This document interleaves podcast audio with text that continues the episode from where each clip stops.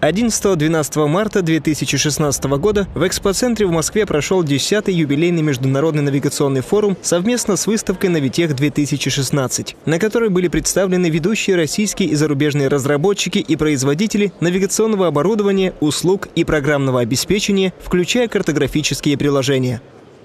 Деловая программа форума включала в себя выступления экспертов по широкому кругу вопросов от текущего состояния и перспектив космического сегмента ГЛОНАСС и мировых ГНСС в целом до развития пользовательского сегмента навигационной экосистемы и прикладных сервисов для массового рынка и отраслевых вертикалей.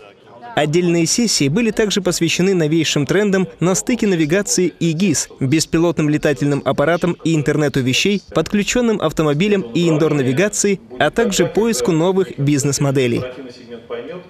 Впервые в этом году в рамках форума прошла пич-сессия навигационных стартапов, а также состоялась открытая гонка дронов, организованная некоммерческим партнерством ГЛОНАСС совместно с ЦВК «Экспоцентр».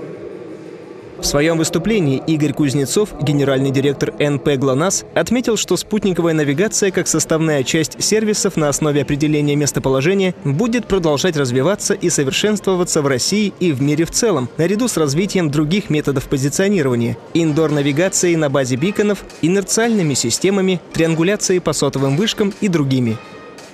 Помимо технической и бизнес-составляющей, немалое время на форуме было отведено обсуждению правовых вопросов. В частности, на необходимость развития регуляторной базы навигационного бизнеса сделал акцент Андрей Платонов, заместитель генерального директора навигационного холдинга Space Team. Развитие навигационных технологий в регионах, например, активно продолжается, но напрямую зависит от окончательного формирования нормативной правовой базы, в том числе от принятия новой редакции федерального закона о навигационной деятельности.